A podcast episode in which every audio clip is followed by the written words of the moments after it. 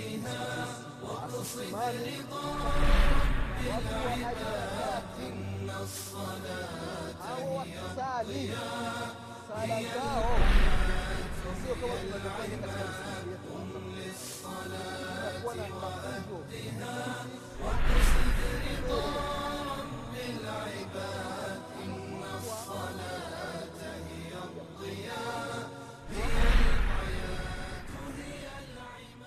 بسم الله الرحمن الرحيم الحمد لله رب العالمين الرحمن الرحيم مالك يوم الدين اياك نعبد واياك نستعين اهدنا الصراط المستقيم صراط الذين انعمت عليهم من النبيين والصديقين والشهداء والصالحين غير المغضوب عليهم ولا الضالين.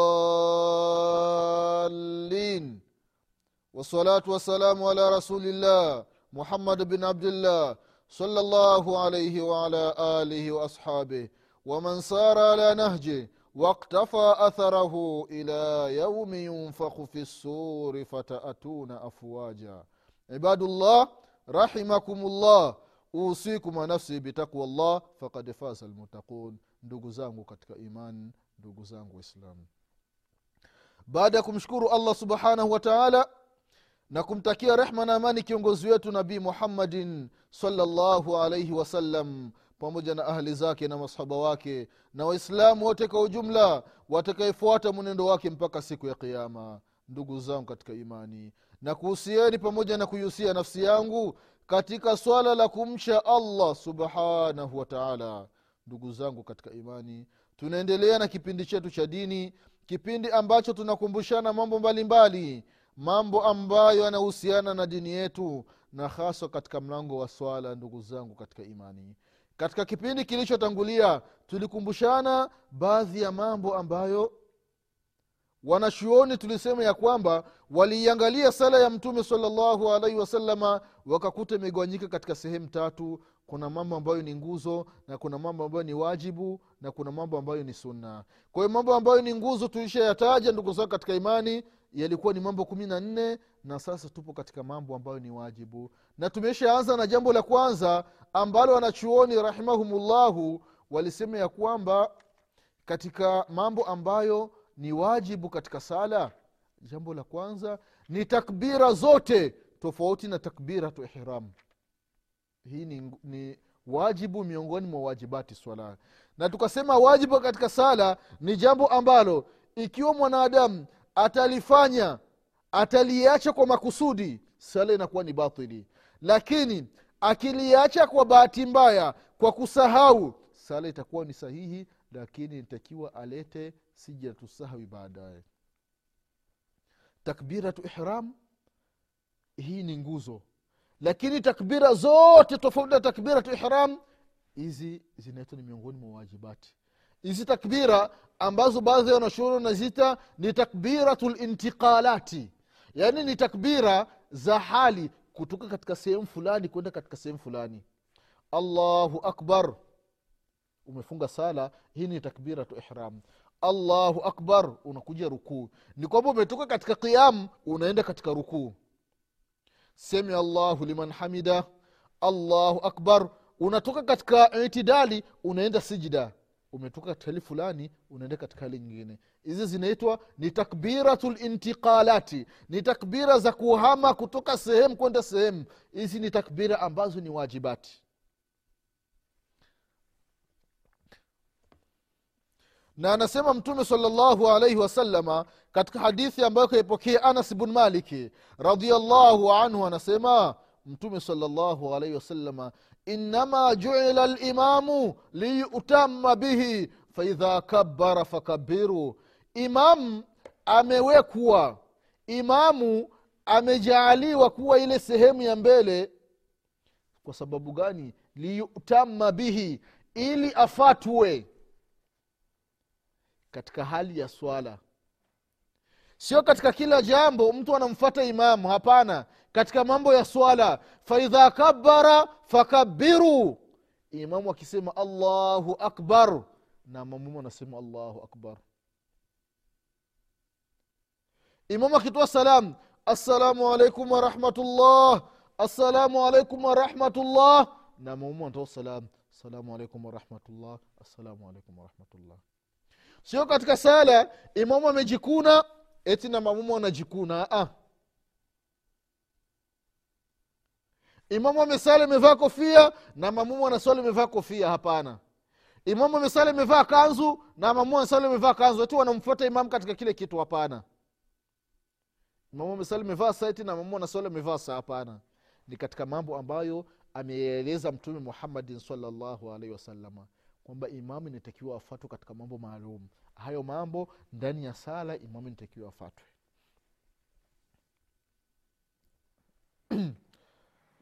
vile vile ndugu zao katika imani jambo la pili ambalo ni miongoni mwa wajibati swalati ni kusema subhana rabi alazimu fi rukui. Yale maneno ya rukuu ni miongoni mwa wajibati swala subhana rabi alazim subhana rabi alazim na kama tulivyosema katika mlango wa sala ima unaweza ukasema subhana rabi alazim au subhana rabi alazim wa bihamdi. Wajibu ni kusema mara moja ukitaka suna unasema mara tatu na zaidi ya mara tatu ikiwa imam atachelewa kwenye kile kipengele. Hii ni miongoni mwa wajibati jambo la pili ni yale maneno ya rukuu subhana rabi ladhim jambo la tatu ambalo ni miongoni mwa wajibati swala ni kusema samia llahu liman hamida lilimami walmunfaridi imam pamoja na maamuma wenyewe nitakiwa waseme samia llahu liman hamida. Haya maneno ni miongoni mwa wajibati swala ikiwa mtu anaswali halafu wakati imamu amesema samia llahu liman hamida imamu kasema samia llahu liman hamida. Maamuma yeye akainuka akasahau kusema samia llahu liman hamida. Au unaswali peke yako. Umeinuka ukasahau kusema samia llahu liman hamida. Utafanya nini? Ni kwamba ukikumbuka katika rakaa ya pili kama katika rakaa ya kwanza haukusema samia llahu liman hamida inatakiwa ulete sijati baadaye. Lakini tukiwa tunasali pamoja na imamu alafu maamuma akasahau kitu hichi kitu ni cha kumfuata imamu mfano tunasali imamu akasema samia llahu liman hamida rabbana walaka lhamdu na sisi tukainuka. Maamuma hakusema samiallahu liman hamida. Huyu maamuma kwa sababu anasali nyuma ya imamu yeye hatoleta sijati sawi. Kwa sababu sala yake inabebwa na imamu haya masala ndugu zao katika imani baadhi ya vitabu wamesema ya kwamba samia llahu liman hamida anasema ni imam pamoja na munfarida mtu ambaye anasali peke yake. Kwa maana tukiwa tunasali nyuma ya imamu imamu akisema samia llahu liman hamida maamuma hawasemi wenyewe samia llahu liman hamida. Wenyewe wanasema rabbana walaka lhamdu au rabbana laka lhamdu au allahumma rabbana laka lhamdu au allahumma rabbana walaka lhamdu kama tulivyoona katika mlango wa sala katika masala ya rukuu na kutoka rukuu. Haya masala ndugu zao katika imani wanachuoni wakagawanyika katika sehemu mbili. Kundi la kwanza kama tulivyokumbushana katika mlango wa swala linasema ya kwamba hii kauli ya samia llahu liman hamida inatakiwa aseme ni imamu peke yake. Na mtu ambaye anasali peke yake. Imamu akiwa anawasalisha watu ye anasema sema liman hamida. Na mtu ambaye anasali peke yake anasema sema liman hamida. Lakini mtu ambaye anasalishwa na imamu maamuma imamu akisema sema liman hamida maamuma hawasemi na wenyewe sema liman hamida. Hili ni kundi la kwanza. Na kundi la pili linasema ya kwamba imamu akisema samia llahu liman hamida na maamuma inatakiwa na wenyewe waseme samia llahu liman hamida. Kwa sababu mtume salllahu alaihi wasalama hajakataza kwamba maamuma na wenyewe wasiseme samia llahu liman hamida. Na hadithi ya mtume salllahu alaihi wasalama inayosema ya kwamba idha qala limamu samia llahu liman hamida faqulu rabbana walaka lhamdu imamu ataposema samia llahu liman hamida. Imamu ameinuka semeni rabbana walaka lhamdu haijakatazwa kwamba tusiseme samia llahu liman hamida. Tuelewane vizuri hapa ndugu zao katika imani. Haya ni mas- ni kundi la pili wanachuoni. Nadhani kama sikusahau haya masala ya maamuma kusema samia llahu liman hamida kayaeleza shekhe uthaimini rahimahullahu kwamba na maamume nitakiwa waseme samia llahu liman hamida. Na vile vile shekhu lalbani rahimahullahu kama sikusahau kasema haya masala kwamba na maamuma inatakiwa na wenyewe waseme samia llahu liman hamida. Na mtu akitaka tafsiri aangalie katika kitabu cha sherhe sunna cha alimamu lbaghawi rahimahullah, taala haya. Jambo lingine ndugu zao katika imani jambo la nne ni kusema rabbana walaka lhamdu ni miongoni mwa wajibati swala kusema rabbana walaka lhamdu na jambo la tano ni adhkari ya sujudi kusema subhana rabi alala subhana rabi lala au subhana rabia lala wabihamdi subhana rabia lala wabihamdi ima mara moja au mara tatu au zaidi ya mara tatu. Hili ni jambo la sit, hili ni jambo la tano ndugu zangu katika imani miongoni mwa wajibati aswalati jambo la sita ni adhkari ni yale maneno ya kusema baina ya sijida mbili. Kusema rabi ghfirli rabi ghfirli rabi ghfirli rabi ghfirli rabi ghfirli rabi ghfirli unasema haya maneno mpaka imamu ataenda katika sijida ya pili. Au unasema maneno mengine ambayo ni maarufu. Baada ya mtu kutoka, katika sijida ya kwanza allahu akbar. Unasema zile adhkari za baina ya sijida mbili. Allahuma ghfirli warhamni wahadini waafini warzukuni wajiburni au ukasema rabbi subhana baada ya ile adhkari rabi ghfirli rabbi ghfirli rabbi ghfirli rabbi ghfirli haiti ni miongoni mwa adhkari za baina sijidataini baina ya sijida mbili. Kwa hiyo kusema haya maneno rabi ghfirli rabi ghfirli au allahuma ghfirli warhamni wahadini waafini wajibuni waruzukni ni miongoni mwa wajibati swalati. Hili ni jambo la sita ambalo wamelitaja wanachuoni rahimahumullah. Na jambo la, si, la saba ambalo wamelitaja wanachuoni ni atashahudi lawal ni ile tahiyatu ya kwanza. Ile tahiyatu lillahi wasalawatu watayibat wassalamu alaika ayuha nabiyu warahmatullahi wabarakatu assalamu alaina waala ibadillahi salihina ashhadu an la ilaha illa llah ashhadu anna muhammadan rasulullah ashhadu an la ilaha illallah ashhadu anna muhammad abduhu rasuluh kama ilivyokuja katika tahiyatu abdullah ibn masudi na tahiyatu umar bn lkhatabi tahiyatu abdullah ibn masud uh, abdullah ibn abasi radiallahu anhuma kama tulivyoona katika mlango wa tahiyatu katika kipindi cha sala. Kwa hiyo tahiyatu ya kwanza ni miongoni mwa wajibati swalati. Kwa hiyo mfano mtu ambaye anasali sala ya magharibi raka ya kwanza amemaliza raka ya pili yupo katika sijida ya pili badala ya kuja tahiyatu ya kwanza moja kwa moja akapanda allahu akbar. Ameishafika juu maamumu wanamkumbusha wanasema subhanallah. Sasa ukiwa umeshasimama upo kwenye nguzo. Ni makosa kurudi chini. Na haya ni makosa ambayo baadhi ya maimamu wanayafanya. Imamu ambaye amesahau kukaa tahiyatu ya kwanza akipanda ameisha simama wima yupo katika qiamu halafu maamumu wakamkumbusha wakasema subhanallah ni makosa imamu kurudi chini. Kwa sababu hiki kisimamo hiki umeshakuwa kwenye qiamu hii qiamu hii ni nguzo. Na hii tahiyatu ya kwanza ni wajibu.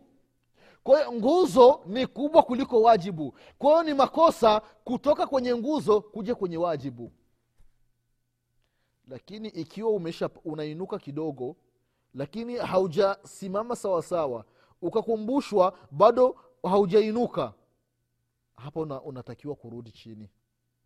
Lakini umeshasimama wima hauruhusiwi kurudi inatakiwa uendelee wima. Halafu baadaye utakuja kuleta sijidatu sahawi kabla ya kutoa salamu. Kama tutavyokuja kuona mbele insha allah katika mlango wa sijidatu sahawi kwa hiyo kukaa atahiyatu ya kwanza atashahudu lawal ni miongoni mwa wajibati swalati. Jambo la nane ndugu zangu katika imani ambalo imelitajwa na chuoni ni aljulusu litashahudi lawal kile kikao kile kikao cha tahiyatu ya kwanza ni miongoni mwa wajibati swalati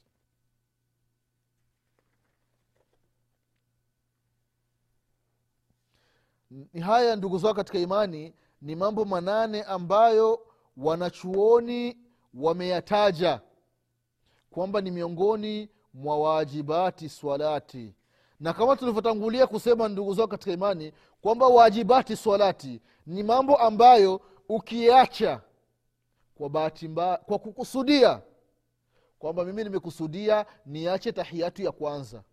Ukiwa umekusudia sara yako ni batili lakini ukiwa umesahau ikiwa umesahau kwa bahati mbaya halafu ukaja kukumbuka baadaye ni kwamba sala itakuwa ni sahihi lakini nitakiwa ulete sijidati sahawi haya ni mambo manane ambayo wanachuoni walisema ya kwamba ni miongoni mwa wajibati swalati.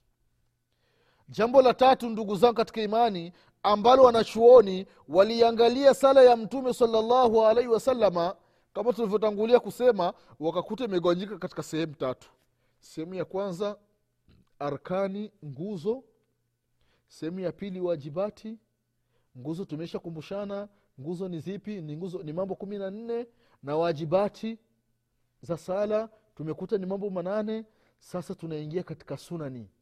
Mambo ambayo ni sunna katika sala. Haya mambo ndugu zangu katika imani ya sunna. Ukiyafanya ndani ya sala unapata thawabu nyingi.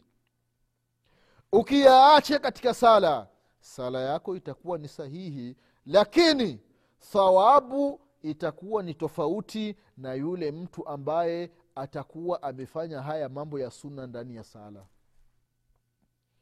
Haya mambo ya sunna ndugu zangu katika imani mtu akiyaacha ni kwamba katika thawabu zake zinaenda zinapungua kwa sababu gani? Kwa sababu kuna baadhi ya mambo ambayo wanachuoni rahimahumullahu wameyaeleza kama ni miongoni mwa sunna za sala.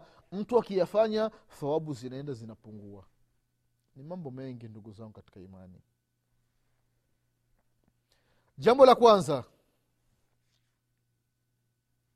katika mambo ambayo wanachuoni wamehesabu kwamba ni miongoni mwa suna ni swalati ni jambo la rafu lyadaini hadhwa mankibaini au ludhunaini maa takbirati lihram وعند الركوع وعند الرفع منه وعند القيام من التشهد الأول لحديث عبد الله بن عمر رضي الله عنهما ولحديث مالك بن, حوي بن حويرث رضي الله عنه ndugu zangu katika imani katika mambo ambayo jambo la kwanza ambalo wanachuoni wanasema ni miongoni mwa sunna za swala ni mtu kunyanyua mikono wakati wa kufunga sala. Allahu akbar. Mikono unaielekeza ima sawasawa na masikio au sawa mabega. Haya mambo wanachuoni wanasema ni miongoni mwa suna ni salati kwa maana mtu ameingia katika sala allahu akbar akijiwekea mikono hivi tu ameshafunga sala ni kwamba sala yake itakuwa ni sahihi lakini itakuwa ni tofauti na yule ambaye atakuwa amefunga mikono amenyanyua mikono kwa sababu ni kitu ambacho amekifanya mtume muhammadin salllahu alaihi wasalama kwa hiyo kunyanyua mikono wakati wa kufunga sala na wakati wa kuja rukuu na samiallahu liman hamida na baada ya kutoka katika tahiyatu ya kwanza unakuja katika rakaa ya tatu vilevile unanyanyua mikono allahu akbar. Kama ilivyopokelewa katika hadithi ya ibnu umar radiallahu anhuma. Anasema kwamba nilimwona mtume salallahu alaihi wasalama ananyanyua mikono wakati anafunga sala allahu akbar. Na vile vile wakati anaenda kwenye rukuu allahu akbar. Na wakati anatoka rukuu sema allahu liman hamida ananyanyua mikono. Na wakati anatoka katika rakaa ya pili katika sijida ya kwanza anapanda katika rakaa ya tatu ananyanyua mikono. Sehemu nne ambazo ibnu umar radiallahu anhuma anasema alimwona mtume muhammadin salllahu alehi wasallam akinyanyua mikono. Katika mlango wa sala ndugu zangu katika imani tulikumbushana ya kwamba kuna baadhi ya hadithi zimethibiti. Mfano hadithi ya anas bnu maliki. Kaitaja shekhu lalbani rahimahullahu katika kitabu maarufu irwai lghalil fi takhriji ahadithi manari sabil. Kataja ya kwamba mtume salllahu alaihi wasalama imethibiti alikuwa ananyanyua mikono katika kila takbira. Katika kila takbira ndani ya sala mtume saa salam alikuwa ananyanyua mikono. Kwa maana takbira ni kwamba zitakuwa zinazidi tofauti na hadithi ya ibnu umar radiallahu anhuma. Kwamba samia llahu liman hamida mtu ananyanyua mikono. Sasa unataka kwenda sijida ukitoa takbira allahu akbar unanyanyua mikono. Allahu akbar unaenda sijida ukitoka sijida unanyanyua mikono. Allahu akbar unakuja baina sijidateni baina sijida mbili. Ukitoka baina sijida mbili unatoa takbira. Allahu akbar tena unanyanyua mikono na vile vile haya masala ndugu zangu waislamu baadhi ya wanachuoni wameyapinga. Kwamba haifai kunyanyua mikono ila sehemu nne kama ilivyokuja katika hadithi ya ibnu omar radiallahu anhuma.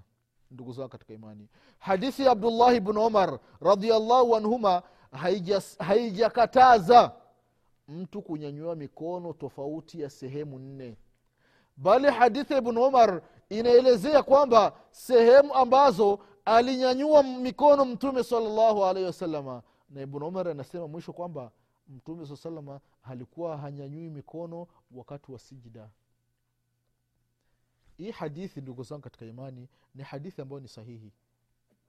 Hadithi abdullahi bnu umar radiallahu anhuma ni hadithi ambayo ni mutafaku alaihi kaipokea bukhari na muslim. Ibnu umar radiallahu anhuma yeye anaelezea jambo ambalo ameliona kutoka kwa mtume salllahu alaihi wasalama na ndiyo uadilifu wa masahaba mwenyezi mungu auwie radhi.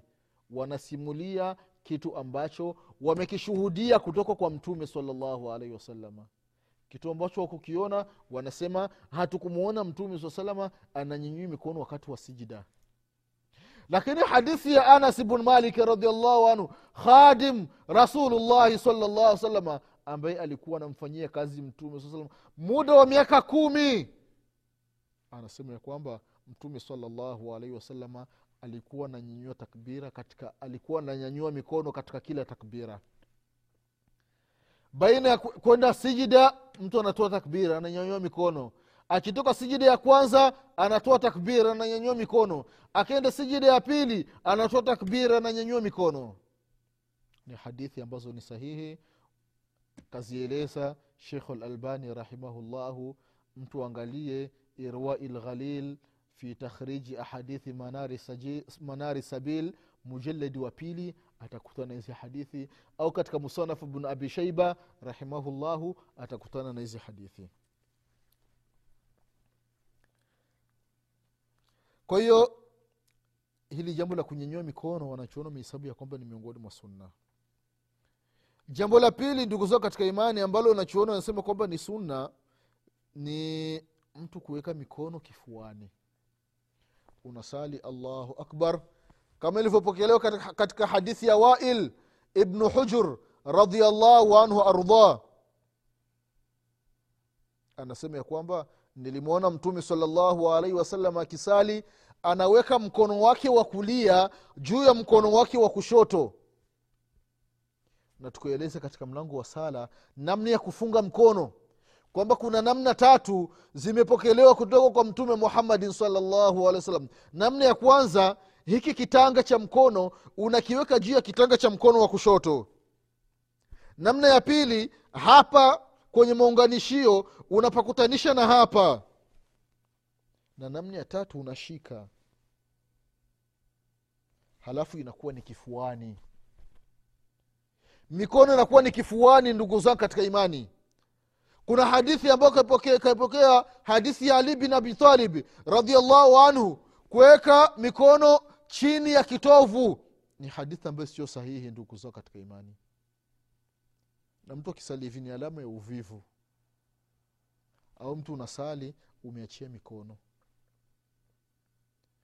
Iliyopokelewa kutoka kwa mtume muhammadin salllahu alaihi wasalama japokuwa wanachuoni wamesema ya kwamba ni miongoni mwa sunna ni kufunga mikono kuweka kifuani kama alivyofanya mtume wetu muhammadin salllahu alaihi wasalama na kama tulivyotangulia kusema ndugu zao katika imani sala tuna kaida tuna kanuni. Katika sala tunafata nini? Tunafata hadithi ambayo kaipokea imamu, imamu lbukhari rahimahullah hadithi ya malik bnu huwairith radiallahu anhu anasema sallu kama raaitumuni usalli. Tuswali kama tulivyomwona kama walivyomwona masahaba mtume salllahu alehi wasallam akisali. Kwa hiyo mtume saa salam alisali alikuwa akifunga mikono ndugu zangu katika imani.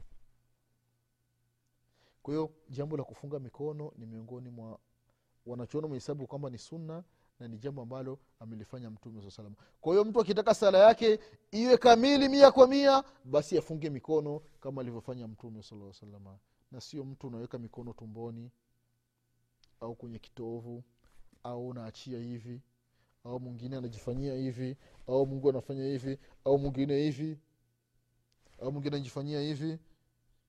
Mwingine siku moja nimemwona anasali anafanya hivi yaani mikono ifiki hapa nasema ti mtume alikuwa anafunga juu ya kitovu juu ya kifua. Kwao kifua hiki hapa mimi nafungia hapa ni, hapa ni juu. Yaani hagusishi. Yaani mtu anasema kwamba alikaa juu ya meza. Sasa hii meza kaa sasa mtu anakaa juu yake hapa. Ni kwamba afiki kwenye meza. Sio maakulu haingia akilini. Ni kwamba aligusa meza ndio amekaa juu ya meza. Kwao kifuani ni hapa. Kwao ndugu zao katika imani haya ni miongoni mwa mambo ambayo wanachuoni wanasema ni miongoni mwa sunna za sala. Kwa haya machache insha allah mwenyezi subhanahu wataala akipenda tutaendelea kukumbushana zaidi na zaidi.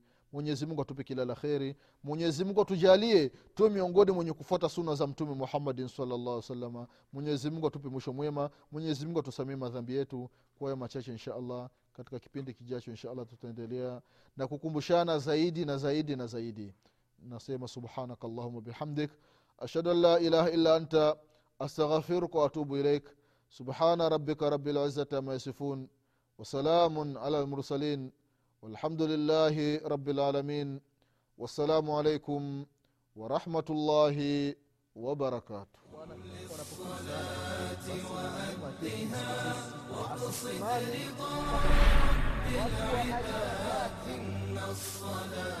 أو سالي صلتهم نوصيكم الله بقية الخمسة تقونا على الرجوع وقصد رضا رب العباد